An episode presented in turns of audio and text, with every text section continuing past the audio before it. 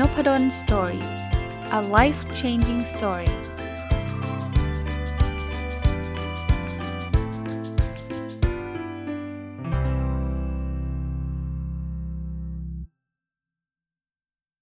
วัสดีครับ ยินดีต้อนรับเข้าสู่นพดล story พอดแคสต์นะครับ วันนี้เอาหนังสือที่ชื่อว่าโกรธขนาดนั้นลองพูดแบบฉันสิ เขียนโดยคุณโทดะคุมินะครับ เป็นหนังสือแปลจากญี่ปุ่นนะ ก็เป็นหนังสือที่แปลได้ดีนะครับ เดี๋ยวขอเปิดชื่อคนแปลสักนิดหนึ่งนะ เพราะว่าปกติผมก็จะพูดถึงชื่อคนแปลด้วยนะผู้แปลคือคุณธินพาสพาหะนิดนะครับ ก็แปลได้ชัดเจนนะครับ อ่านได้เข้าใจง่ายนะ ผมว่าเรื่องความโกรธเนี่ยเราอาจจะไม่ค่อยได้คุยกันสักเท่าไหร่ แล้วก็วันก่อนเห็นหนังสือเล่มนี้มา ก็ดูอ่านง่ายดูอ่านแล้วน่าจะเป็นประโยชน์ แล้วก็น่าจะช่วยทำให้เกิดเราจะเรียกว่าเข้าใจ วิธีการพูดได้ดีขึ้นบางทีเนี่ยเราไม่ได้ตั้งใจนะแต่ว่าพอโกรธแล้วพูดอีกแบบหนึ่งไปเนี่ยคนก็อาจจะเข้าใจเราผิดหรือว่าบางทีใช้อารมณ์เยอะเนี่ยมันก็ไม่ได้ผลลัพธ์อย่างที่เราต้องการนะครับอะเราเราลองมาดูในแต่ละบทกันนะครับว่าเขาเปิดเรื่องกันมาว่ายังไงเขาบอกว่าความโกรธไม่ใช่สิ่งผิดนะจริงๆ การข่มความรู้สึกว่าโกรธต้องทำเป็นไม่โกรธเนี่ยเป็นการกระทำที่ฝืนธรรมชาตินะเขาก็เลยบอกว่า จริง ๆ โกรธก็เป็นเรื่องธรรมดา แล้วก็สามารถแสดงความรู้สึกโกรธได้ แต่สิ่งสำคัญคือแสดงไปยังไงแล้วไม่ทำให้เกิดความสัมพันธ์ที่มันแย่ คือแสดงแล้วไม่ให้ผลลัพธ์มันแย่นะครับ ก็ต้องปรับเปลี่ยนวิธีการแสดงความรู้สึกโกรธของเรานะครับคืออย่าไปคิดว่า เอ้ย กลัวความสัมพันธ์จะไม่ดี เลยต้องไม่แสดงความรู้สึกโกรธนะครับ ไม่ ไม่ใช่คิดแบบนั้นนะ นะครับ อะ คราวนี้เขาบอกว่า ถ้าเรารู้วิธีการจัดการความโกรธเนี่ยมันก็จะเกิดผลดีโดยที่จะทำให้เราเลิกโกรธพั่มเพรื่อนะอารมณ์ดีขึ้นเลิกหงุดหงิด เลิกตำหนิตัวเองเวลาโกรธความสัมพันธ์กับคนรอบข้างดีขึ้น บรรยากาศในการทำงานดีขึ้น แล้วก็สร้างผลงานได้มากขึ้นนะครับนั้นคนที่อ่านหนังสือเล่มนี้เนี่ยจะใครควรจะเหมาะที่จะอ่านเล่มนี้เขาบอกว่าคนที่ไม่กล้าแสดงความรู้สึกโกรธ หรือคนที่อารมณ์เสียบ่อย คนคิดว่าความการแสดงความรู้สึกโกรธเป็นเรื่องน่าละอาย คนที่โกรธลูกน้องแต่ไม่รู้วิธีการบอกความรู้สึกให้ลูกน้องได้รับรู้นะหรือคนที่ไม่กล้าพูดสิ่งที่ตัวเองอยากบอก หรืออยากพูดโดยไม่ใช้อารมณ์โกรธนะหรือมีบางคนเนี่ยโกรธคนอื่นแล้วมันเสียใจภายหลัง หรือก็เป็นคนที่กลัวคนขี้โมโหนะกลัวว่าเดี๋ยวแสดงความรู้สึกไปแล้วคนนั้นก็จะโมโหใส่นะครับคนที่ต้องรับมือกับคนที่เอาใจยากนะครับ คนที่ไม่รู้ว่าจะพูดอย่างไรเมื่อต้องคุยกับคนที่กำลังโกรธนะ คนที่อยากคุยกับคนในครอบครัวและคนใกล้ชิดอย่างใจเย็น และคนที่อยากพูดคุยด้วยความรู้สึกที่ดีนะอะอันนี้คือแค่บทนำเองนะครับเป็นเป็นเรื่องอเริ่มต้นนะครับว่ามันเหมาะกับหนังสือเล่มหนังสือเล่มนี้มันเหมาะกับใครยังไงนะคราวนี้เราลองมาเริ่มต้นตั้งแต่พาร์ทที่1นะครับความโกรธคืออะไรนะครับเขาบอกว่าอย่างแรกเราต้องรู้จักความโกรธก่อนนะบอกความโกรธเนี่ยเป็นความรู้สึกตามธรรมชาติของมนุษย์นะ มันไม่สามารถทำให้หายไปได้ง่าย ๆ มันเป็นความรู้สึกประเภทหนึ่ง เหมือนความดีใจสนุกและเสียใจนะครับ แต่ลักษณะเฉพาะของความโกรธคือมันมีพลังรุนแรงมากกว่าความรู้สึกอื่นๆนะเราทำให้เราเนี่ยทำอะไรโดยไม่ยังคิด เช่น เราโกรธเราอาจจะพูดรุนแรงออกไปนะครับ เพราะมันเป็นความโกรธแล้วก็มารู้สึกเสียใจภายหลัง หรือไม่สบายใจภายหลังนะบอกมันมีสาเหตุอยู่ 3 ข้อที่เรามักจะเข้าใจความโกรธแบบผิดๆคือหคือไม่เข้าใจความโกรธดีพอนะสคือ คิดว่าความโกรธเป็นความรู้สึกที่ไม่ดี จึงไม่ควรแสดงความรู้สึกนั้นออกมา แล้วก็ 3 คือการข่มความรู้สึกโกรธเอาไว้นะครับบอกว่าจริง ๆแล้วเนี่ยเมื่อมีอะไรที่เราไม่คาดหวัง คือผิดหวังอะ่ะคือไม่ไม่เป็นไปตามที่เราคิดหรือคาดหวังไว้คือเราอยากให้เป็นแบบนี้ น่าจะเป็นแบบนั้น และอีกฝ่ายไม่ยอมเข้าใจเรา เราจะรู้สึกเศร้าทรมานเหงาเจ็บใจกังวล และอึดอัดใจ มันจะเป็นความรู้สึกขั้นแรก พอขั้นนี้เกิดขึ้นสักพักหนึ่งเนี่ยมันจะกลายเป็นความโกรธในที่สุด เพราะนั้นเนี่ยเขาบอกว่าความโกรธเป็นความรู้สึกขั้นที่2นะคือขั้นแรกมันจะกังวลทรมานเหงาทุกข์เจ็บใจกลุ้มเกลียดเหนื่อยเศร้า แล้วก็สุดท้ายเนี่ยมันจะกลายเป็นความโกรธขึ้นมานะครับทีนี้สาเหตุที่เรารู้สึกผิดเวลาโกรธคืออะไร เราอาจจะได้รับคำสั่งสอนมาว่าเออการแสดงความโกรธเป็นเรื่องน่าละอาย หรือจากประสบการณ์เนี่ยทำให้เรารู้ว่าพอโกรธแล้วมันมันทำให้ผลลัพธ์ไม่ดีก็เลยต้องกดความโกรธไว้หรือว่าไม่ยอมโกรธนะครับก็บอกว่าสิ่งที่ควรทำนะ คือแยกเรื่องที่ทำให้โกรธกับเรื่องที่ไม่ทำให้โกรธออกจากกัน แล้วโกรธในเรื่องที่ทำให้โกรธ และไม่โกรธในเรื่องที่ทำให้ไม่โกรธนะเขาบอกประเด็นสำคัญเกี่ยวกับความโกรธเนี่ยมี 3 ข้อคือ 1 รู้สึกโกรธได้มันรู้รู้สึกได้เลย 2 คือโกรธไปแล้วไม่ต้องกลับมาคิดมากอีก นะและ 3 คือความโกรธไม่ใช่ความรู้สึกที่ไม่ดีนะครับ คือโกรธดีได้แต่เราเดี๋ยวต้องพูดถึงว่ามันมันดีก็จริงแต่ว่ามันมีวิธีการแสดงออกที่เหมาะสมนะครับ คราวนี้ต้นเหตุของความโกรธเนี่ยมันก็มาจากคนมาจากเหตุการณ์ หรือไม่ก็มาจากสิ่งของนะครับ คือจริงๆแล้ว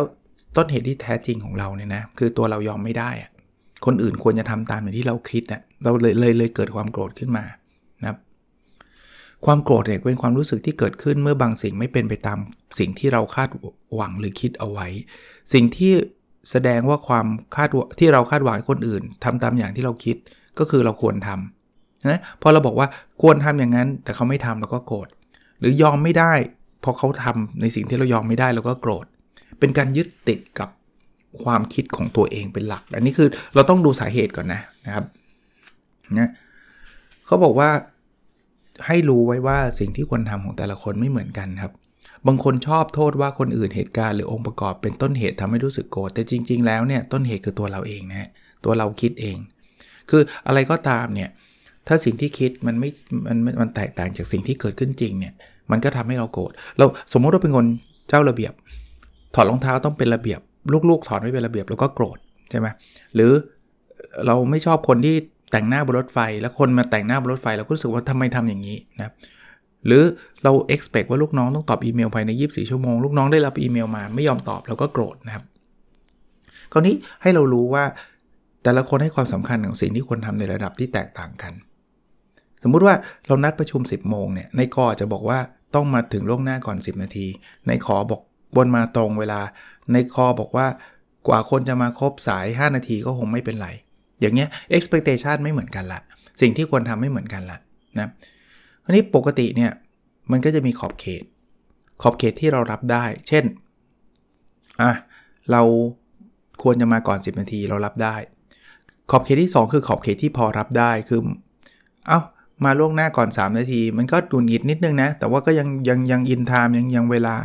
แล้วขอบเขตที่รับไม่ได้คือมาหลัง 10 โมง มาหลังเวลานัด อันนี้มาสายเรารับไม่ได้ วิธีการที่ทำให้เราลดความโกรธลงคือ เราขยายขอบเขตที่รับได้ให้มากขึ้น เช่นถ้าเกิดเรารอจนเกิน 10 โมง เราอาจจะบวกลบ 5 นาที เราอาจจะพอพอพอรับได้นะครับ หรือเอาจนถึง 10 โมงเนี่ยคือพอเราเราขยายขอบเขตขึ้นไปเนี่ยโอกาสที่เราจะโกรธมันก็จะลดลง ผมก็ไม่ได้บอกว่าต้องขยายไป forever นะอ่าเขาบอกว่าขีดเส้นแบ่งเมื่อกี้ทำได้ไหม ตอนนี้ลงรายละเอียดนะครับ ขีดเส้นแบ่งเรื่องที่ทำให้โกรธกับเรื่องที่ทำไม่ทำให้โกรธให้ชัดเจน เขาบอกมีข้อปฏิบัติอยู่ 3 ข้อนะคืออันแรกอย่างที่กิมเมื่อกี้พูดถึงนะครับคือขยายขอบเขตที่รับได้ ถ้าเกิดขอบเขตที่เราเรารับได้มันเล็กมาก คือคุณต้องทำให้ได้ร้อยเปอร์เซ็นต์ถ้าคุณไม่ได้ร้อยเปอร์เซ็นต์ผมโกรธมันก็ยากนะเราก็จะโกรธ all the time เราก็จะโกรธบ่อยมากนะขยาย อันที่ 2 คือบอกสิ่งที่ควรทำให้อีกฝ่ายรับรู้ ว่าอันที่เรา expect อย่างเช่น มาประชุมเราเราคิดว่าสิ่งที่เรา expect คือ 10โมงตรงต้องมานะ เราบอกให้เขารับรู้เพราะบางคนเขาคิดว่า 10โมง5นาทีไม่เห็นเป็นไรเลย แต่ถ้าเราซีเรียสเรื่องนี้เราบอกให้เขารับรู้นะครับ แล้ว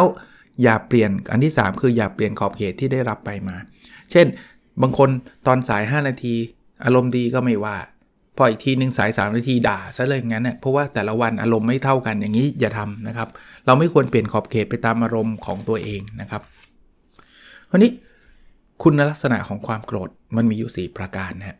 ประการแรกเนี่ยเคลื่อนจากสูงลงต่ำนะคืออย่างเช่น คนที่ตำแหน่งสูงเนี่ยมักโมโห คนที่มีตำแหน่งต่ำกว่า คนที่มีอายุมากมักโมโห คนที่มีอายุน้อยกว่า คนที่เก่งมักโมโห คนที่ไม่เก่งนะครับ มันมันจะเป็นเคลื่อนจากสูงไปต่ำแบบนั้นนะครับนะอันที่ 2 ลักษณะของมันคือติดต่อกันได้ง่าย เราเราเราโกรธสังเกตไหมพอเราพูดจาไม่ดีเดี๋ยวอีกฝ่ายนึงก็จะโกรธกับโกรธเรากลับมานะครับคนที่แพร่ความโกรธไปยังผู้อื่นมันทำได้เลยงุนหงิดถอนหายใจ แล้วเดาะลิ้น อย่างเงี้ยมันก็ทำคนฟังก็งุนหงิดตามแหละใช่ปะคนที่อารมณ์เสียแล้วพิมพ์คีย์บอร์ดเสียงดังๆเงี้ยมันก็น่าน่าลำคาญนะครับ หรือคนที่บ่นพึมพำแสดงความไม่ไม่พอใจตลอดเวลา คือให้เราเตือนตัวเองนะ เวลาเราได้ยินแบบนี้อย่าไปทำตามนะครับ ไม่ทำให้ตัวเองเป็นคนแพร่ความโกรธต่อไปอีกทอดหนึ่งนะ มันติดต่อง่าย อันที่ 3 ยิ่งสนิทมากยิ่งรุนแรงมากครับเพราะคนสนิทเนี่ยบางทีเราโกรธเยอะเลยเพราะอะไร เฮ้ยมันน่าจะรู้เปล่าทำไมต้องให้พูดซ้ำรู้จักกันมาตั้งนานแล้วน่าจะรู้ว่าฉันอยากได้อะไรไม่อยากได้อะไร หรือเรื่องแค่นี้เองทำไมเดาไม่ได้นะครับสามีภรรยาบางทีโกรธกันเนี่ย มันโกรธกันง่ายเลย เพราะว่าเรา expect ว่าเขาต้องรู้ใจเรานะครับให้จำไว้ว่ารู้จักกันมานานเขาก็มีนิสัยไม่เหมือนเรานะเขามีสิ่งที่ควรทำต่างจากเรานะถึงสนิทกันไม่ได้แปลว่าเขาจะรู้ทุกเรื่องเกี่ยวกับเรานะเพราะนั้นเนี่ยมันมันจะได้เข้าใจตรงกันนะครับอันที่4นะความโกรธเนี่ยจะเป็นแรงผลักดันให้เราลงมือทำหลาย ๆ เรื่อง คือสมมติหัวหน้าด่าเดี๋ยวเดี๋ยวเดี๋ยวจะทำให้ดูเลยเดี๋ยวจะทำไม่ได้เลยมันก็มีเป็นแรงผลักดันนะครับ ก็อาจจะเป็นประโยชน์ก็ได้นะในมุมนี้ คราวนี้ข้อควรระวัง 4 ข้อครับ เมื่อโกรธ อันแรกคือมันมีความรุนแรงสูงนะ โกรธแล้วควบคุมตัวเองไม่อยู่ หยุดความโกรธไม่ได้ มีความรุนแรง อันที่2 2คือโกรธบ่อยมากขึ้น มันบางทีโกรธเรื่องหนึ่งนะ ทะเลาะกับสามีหรือภรรยาไปดันไปด่าลูกน้องด้วย คือมันไปโกรธเรื่องอื่นๆตามไปด้วยครับ อารมณ์ไม่ดีตลอดเวลา อันที่ 3 นี่ระวังอย่างมากนะ มุ่งทำลาย คนโกรธมักจะชอบพูดคำพูดที่มันทำร้ายจิตใจคนเนะ่ยตำหนิทำร้ายความรู้สึก หรือบางคนไม่กล้าพูดก็ไปตำหนิตัวเอง ไปทำร้ายจิตใจตัวเอง หรือทำลายเข้าของเลย แล้วก็อันที่ 4 คือโกรธต่อเนื่องยาวนานครับ โกรธแล้วสสงบสติอารมณ์ไม่ได้เลยฝังลึกเลยครับ ไม่พูดกับคนนี้เลย อารมณ์ไม่ดีตลอดนะหรือไปคิดย้อนกลับเรื่องที่โกรธก็จะโกรธขึ้นตลอดเวลา คราวนี้เราต้องจัดการความโกรธ จัดการความโกรธคือการฝึกความรู้สึกนะฝึกควบคุมความรู้สึกและจิตใจ เพื่อทำให้เราสามารถรับมือความโกรธได้ดีครับ จะได้ไม่มาเสียใจภายหลังนะครับ นั้นเวลาเราพูดถึงการจัดการความโกรธโกรธเนี่ยมันคือเกิดขึ้นคือ anger แต่เรามี management ก็เรียก anger management ก็คือเราจะทำยังไงให้เราโกรธแล้วเราไม่เสียใจภายหลังนะครับก็บอกว่าปัจจุบันเนี่ยคนในญี่ปุ่นเนี่ยทำกันเยอะมากนะครับถ้าเราเปลี่ยนตัวเองไม่ได้เราโกรธตัวเองเป็นนานๆปล่อยให้ตัวเองโกรธเป็นนานๆเราจะกลายเป็นความแค้นนะครับ ซึ่งอันนี้มันไม่ดีเลยนะ อันนี้บทที่1นะส่วนที่ 1 คือรู้จักความโกรธ มาส่วนที่ 2 ครับ ลักษณะเฉพาะ 5 ข้อของคนที่บอกความรู้สึกไม่เก่ง คือคนที่บอกความรู้สึกไม่เก่งเนี่ยข้อแรกนะเวลาโกรธจะโทษคนอื่นหรือสิ่งต่างๆ ที่ฉันทำไม่ได้แบบนี้เพราะเขาทำทำไม่ได้แบบนี้เพราะสภาพแวดล้อมที่ทำงานเนี่ยโทษ อันที่ 2 คือกังวลว่าจะถูกอีกฝ่ายเกลียด คือเขาถามมาถ้าเกิดเราบอกว่างานเขาดีไหมเราบอกเขาไม่ดีเดี๋ยวเขาจะเกลียดเรา อันที่ 3 คือพยายามทำตัวเป็นมิตรกับทุกคน ดีไปทุกเรื่องดีกับทุกคนทุกอย่างเอาใจทุกคนเนี่ย อันที่ 4 คนกลุ่มนี้เนี่ยจะมีแรงกดดัน เพราะว่ามันจะโกรธแล้วไม่กล้าพูดไม่กล้าพูด เพราะฉะนั้นเนี่ยเขาจะสะสมความโกรธแล้วระเบิดออกมาครับ ระเบิดบางทีแบบแบบเพื่อนพูดจาไม่ดีเราก็ดีมากเลยเราเข้าใจเราแต่พอถึงเวลามันไม่ไหวมันตุ้มมาเพื่อนงงเลยนะนะครับร้านที่5นะเขาจะเป็นคนชอบพูดเรื่องนั้นเรื่องนี้ไปเรื่อยครับ มันพูดจะไปเรื่อยเปื่อยอะนะครับคือคือไม่ได้เกี่ยวข้องกับไอ้สิ่งที่ควรจะพูดนะครับนะก็ต้องระวังนะครับ คนที่แบบไม่เข้าใจตัวเองเนี่ยก็จะจะเป็นลักษณะแบบนี้เขามีข้อแนะนำว่าไม่ต้องข่มความรู้สึกโกรธก็ได้นะ แต่ว่าเราไม่ควรระบายความโกรธด้วยการทำร้ายตัวเองเช่นดื่มเหล้าไงไม่ไม่ไม่จำเป็นนะครับเขาบอกว่าผู้หญิงก็ไม่ควรตีโพยตีพายใส่ผู้ชายนี่ความสัมพันธ์ระหว่างแฟน ระหว่างสามีภรรยา ผู้ชายก็ห้ามพูดกดดันผู้หญิงนะคราวนี้มาดูมาถึงส่วนที่ 3 ครับ ลักษณะ 5 ข้อของคนที่บอกความรู้สึกเก่ง คือคนที่เมื่อกี้บอกไม่เก่งก็กดดันเก็บไว้ตัวเองใช่ไหมแต่คนที่บอกความรู้สึกเก่งเนี่ยคือรู้ว่าสิ่งไหนที่ตัวเองยอมรับได้ สิ่งไหนที่ยอมรับไม่ได้ฮะ ผลลัพธ์คือมันจะไม่เกิดความขัดแย้งเขาจะเข้าใจว่า อันนี้ผมผมอยากให้คุณทำแบบนี้ อันนี้ผมไม่อยากให้ทำนะ อันที่ 2 คือมีคลังคำแสดงความรู้สึก คือเขาบอกว่าเราสามารถบอกความรู้สึกได้ โดยไม่ทำให้อีกฝ่ายเข้าใจผิด เราเราจะได้เลือกคำได้ถูกต้องนะครับนะอันที่3นะครับคือมีคู่มือจัดการความรู้สึกของตัวเอง เราจะได้รู้สึกไม่รู้สึกเสียใจภายหลัง ว่าตอนนั้นไม่น่าทำแบบนั้นเลย ซึ่งคู่มือเนี้ยเดี๋ยวเราจะพูดกันต่อไปนะว่ามันมีวิธีพูดยังไง อันที่ 4 คือ ฟังโดยไม่เก็บมาใส่ใจครับ ไม่ตกเป็นที่รองรับอารมณ์ของอีกฝ่าย คือฟังได้ฮะแต่ไม่กลับมาแค้นที่บ้านไม่ใช่ อันที่5คือไม่ยึดติดกับความคิดของตัวเอง คือเราฟังเขาเราไม่ยึดติดความคิดอีกอีกฝ่ายก็จะยอมรับฟังเราเหมือนกันนะครับเขาบอกว่าความรู้สึกโกรธออกไปได้เนี่ยสามารถทำได้โดยไม่ไม่ทำให้ถูกเกลียด ซึ่งเดี๋ยวในการรีวิวเนี่ยจะเล่าให้ฟังนะพูดยังไง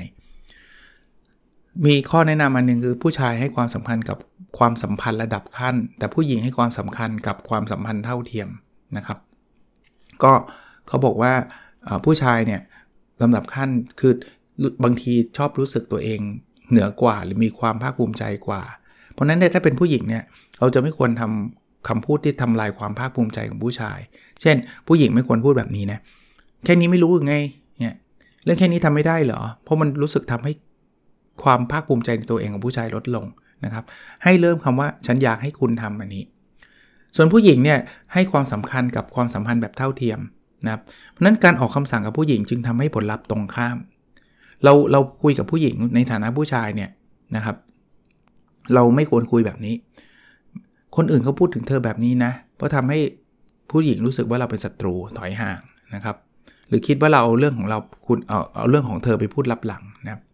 ผู้หญิงเนี่ยต้องการความเข้าอกเข้าใจและคิดอยากให้คนอื่นเข้าใจความรู้สึกของตัวเองเพราะฉะนั้นคำที่ควรใช้คือผมรู้ว่าคุณพยายามอย่างเต็มที่แล้วนะครับอะมาถึงบทที่ 4 ครับ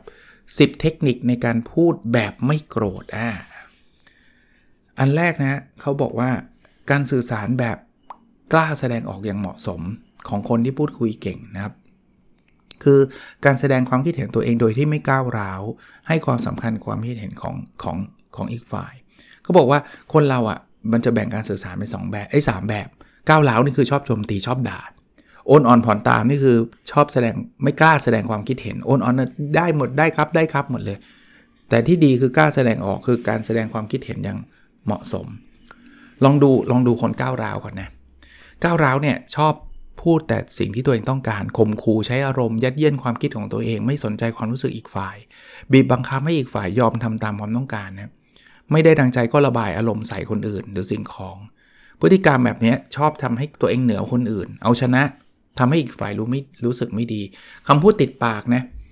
พูดสิ่งที่ตัวเองต้องการ เช่นทำไมไม่ทำไม่รายงานให้ผมรู้ ผมบอกไปแล้วหลายครั้งแล้วไม่ใช่เหรอนะข่มขู่ใช้อารมณ์พูดแบบนี้ อย่ามัวแต่อ้างนู่นอ้างนี่รีบทำเดี๋ยวนี้เลยนะยัดเยียดความรู้สึกของตัวเอง เช่น ปกติทำแบบนี้ถึงจะถูกนะหรือบีบบังคับ คุณต้องทำงานนี้ให้เสร็จ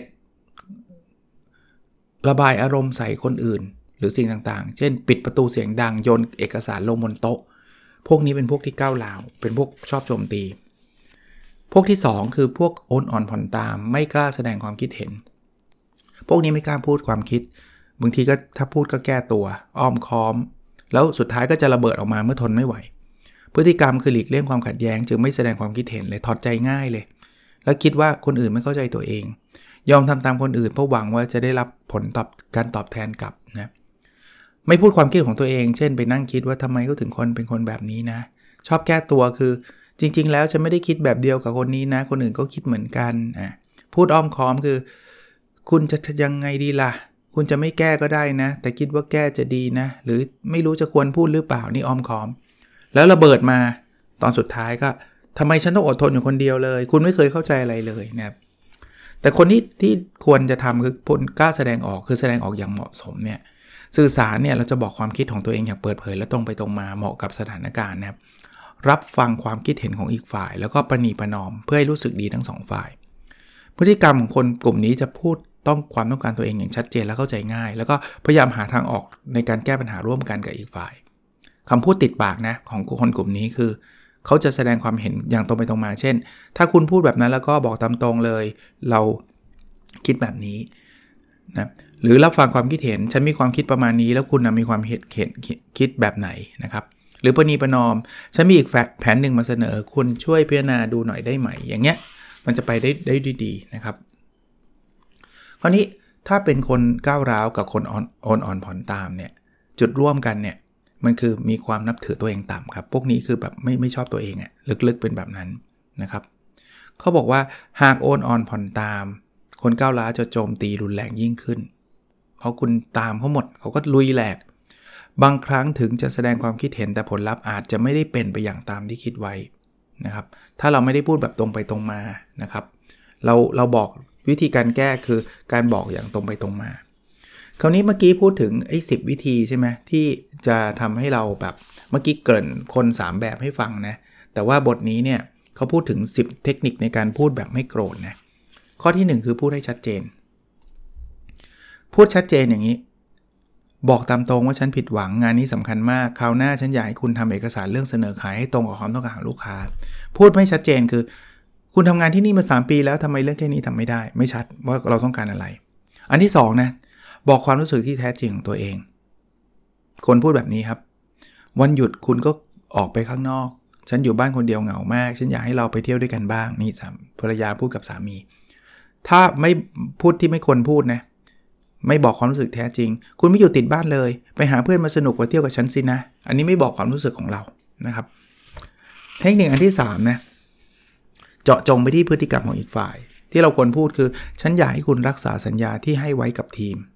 ที่ไม่ควรพูดคือ คุณไม่เป็นคนไม่รับผิดชอบเลย คุณเป็นคนไม่เอาไหนซะเลย พวกนี้ไม่ได้เจาะจงที่พฤติกรรมนะเจาะจงที่พฤติกรรมคือรักษาสัญญา อันที่4นะเวลาตักเตือนต้องพูดอย่างชัดเจนว่าเราต้องให้ปรับปรุงเรื่องอะไร ที่ควรพูดคืองี้ ในการประชุมวันพรุ่งนี้จะมีผู้หลักผู้ใหญ่เข้าประชุมด้วย คุณควรเปลี่ยนมาใส่สูทและรองเท้าหุ้มส้นสีดำนะชัดเจน ตักเตือนว่าปรับปรุงเรื่องอะไร แต่ถ้าบอกแบบนี้ไม่ไม่ชัดเจน คุณควรแต่งตัวให้เรียบร้อยนะทำไมคุณแต่งตัวไม่เหมาะสมเลย ครั้งหน้าคุณแต่งตัวให้ถูกระเบียบ คุณควรแต่งตัวให้สมวัยทำงานหน่อย พวกนี้ไม่ชัดเจนว่าต้องการอะไรนะครับ มาถึงอันที่5นะพูดว่าฉันหรือผมคิดว่า ที่ควรพูดนะครับ ฉันคิดว่าอันนี้ยังไม่ดีเท่าไหร่ จึงอยากให้คุณลองแก้ไขดูนะ ที่ไม่ควรพูดคือ ถ้าคุณทำแบบนี้ก็สิ้นเรื่องไม่ได้เรื่องเลย คนอื่นทำคนอื่นก็คิดแบบเดียวกันอะไรเงี้ยนะครับ บางทีคนชอบพูดแบบเน็บแนมทางอ้อมนี่ก็ไม่เวิร์กนะครับโจมตีคนอื่นทางอ้อมเน็บเน็บแนม นินทาว่าร้ายให้ลับหลัง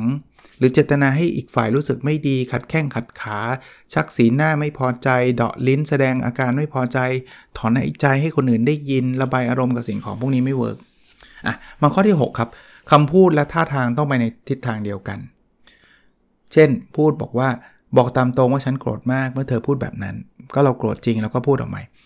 แต่ไม่ควรทำคือบอกไม่ควรหลอกแต่สีหน้าน้ำเสียงโกรธมากเนี่ยไม่ควรทำอันที่ 7 นะครับ พูดคุยโดยอยู่บนพื้นฐานของความสัมพันธ์ที่เท่าเทียมกันครับ เช่น ฉันรู้สึกลำบากใจมากที่คุณตัดสินใจกระทันหันแบบนี้ แต่ที่ไม่ควรพูดคืออย่างนี้ ไม่รู้ว่าจะควรพูดเรื่องนี้ดีหรือเปล่า ฉันไม่รู้สึกไม่อยากไม่อยากให้คุณรู้สึกไม่ดีกับฉันอย่างนี้ไม่ใช่ละ มันมันอยู่ในแบบเดียวกับเกรงใจไม่อยู่ในฐานะที่เท่าเทียมกันนะ อันที่ 8 นะครับ บอกความรู้สึกโดยไม่ทำร้ายความรู้สึกของอีกฝ่าย เช่น ฉันอยากให้คุณใส่ใจเรื่องลูกมากกว่านี้ ฉันเหนื่อยที่ต้องดูแลลูกคนเดียว คุณช่วยหาเวลาไปเที่ยวกับลูกบ้างได้ไหมเนี่ย ภรรยาจะบอกสามีแบบนี้ แต่ไม่ใช่แบบนี้ครับ คุณไม่นึกถึงลูกบ้างเลยนะ สนใจแต่เรื่องงานทำตัวให้สมกับเป็นพ่อคนหน่อยสิ อันนี้มันไม่ได้บอกความรู้สึกแบบมันไปทำร้ายไปทำร้ายความรู้สึกของอีกฝ่ายอะเราบอกเขาอยากให้เขาอยากทำอะไร เราอยากให้เขาทำอะไรบอกไปนะไม่ใช่ไปต้องไปบอกว่าทำตัวไม่สมกับเป็นความเป็นพ่อนะไปทำร้ายจิตใจเขานะอันที่ 9 ไม่พูดด้วยความรู้สึกว่าตัวเองเป็นฝ่ายถูก ที่ควรพูดนะในสถานการณ์แบบนี้คุณควรลงมือทำให้ลูกค้าทันที ไม่ควรปล่อยให้ลูกค้ารอ หรืออันที่ไม่ควรพูดนะปกติสถานการณ์แบบนี้คุณต้องลงมือทำทันทีสิทำไมถึงไม่ทำล่ะ ทำไมถึงไม่ทำแปลว่าเขาผิดเราถูกนะครับ อันที่ 10นะไม่ตอบสนองต่ออารมณ์โกรธของอีกฝ่ายมากเกินไป สมมุติว่าอีกฝ่ายพูดว่า ผมบอกให้คุณทำแบบนี้ไม่ใช่เหรอคุณไม่เข้าใจสิ่งที่ผมพูดเลยนะ ที่เราควรตอบสนองนะคือพูดอย่างใจเย็นนะ ขอโทษนะคะ ถ้าอย่างนั้นคุณช่วยอธิบายจุดที่ฉันยังไม่เข้าใจให้ชัดเจนหน่อยได้ไหมคะนี่ควรพูดแบบนี้ แต่ถ้าเกิดแบบไปลุยกับเขานะที่ไม่ควรทำนะ อะไรกันฉันก็ทำอย่างเต็มที่แล้วนะ ตอบโต้โดยใช้อารมณ์ หรือไปคิด ทำไมต้องว่ากันแบบนี้ด้วยนะครับ อีกเรื่องหนึ่งที่อยากฝากไว้นะครับ บอกว่าคำแนะนำที่ยืดยาวไม่ต่างกับการเทศนานะคนไม่ฟังนะครับ อย่าพูดยาวมากนะครับ แล้วไม่กล้าพูดกับไม่พูดนั้นแตกต่างกันนะครับ บางทีเราอาจจะเลือกที่จะไม่พูดอันนี้โอเค ถ้าเราคิดว่าพูดไปแล้วผลลัพธ์มันจะดีกว่าไม่พูดเออไม่พูดออกมาผลลัพธ์จะดีกว่าพูด เราก็ไม่พูด แต่อันนี้ตัดสินใจไม่พูดนี่โอเค แต่ว่าถ้าไม่กล้าพูดนี่คือ ควรจะบอกแต่ไม่กล้าบอกเพราะอีกฝ่ายหนึ่งเกลียด อันนี้มันก็จะเก็บสะสมอย่างที่เล่าให้ฟังนะครับ ยังมีอยู่นะฮะ แต่ว่าเพอเอิญวันนี้เป็นวันอังคาร แล้วก็พรุ่งนี้มันจะเป็นรายการ OKR Weekly ก็อาจจะต้องข้ามวันพรุ่งนี้ไปนะครับ แต่ว่าเดี๋ยวจะกลับมากับหนังสือเล่มนี้นะครับ ถ้าใครอยากอ่านโกรธขนาดนั้นลองพูดแบบฉันดูสิ จะพูดอย่างไรเวลาที่คุณโกรธ เขียนโดยคุณโทดะคุมินะครับ เป็นผู้เขียนของสำนักพิมพ์ WeLearn นะครับ แล้วก็ แปลโดยคุณทินภาสพาหนิตนะครับ โอเคนะครับ แล้วเราพบกันใน episode ถัดไปครับ สวัสดีครับ